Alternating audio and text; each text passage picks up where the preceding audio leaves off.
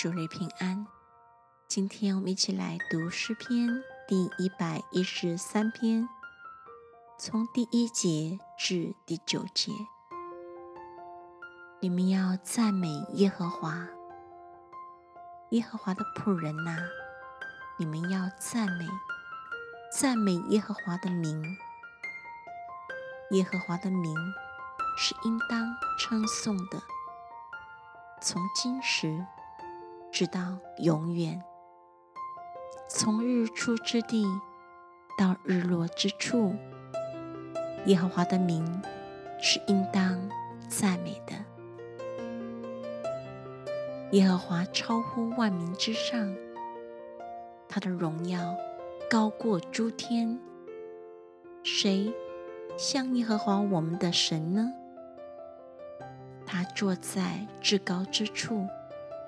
自己谦卑，观看天上地下的事。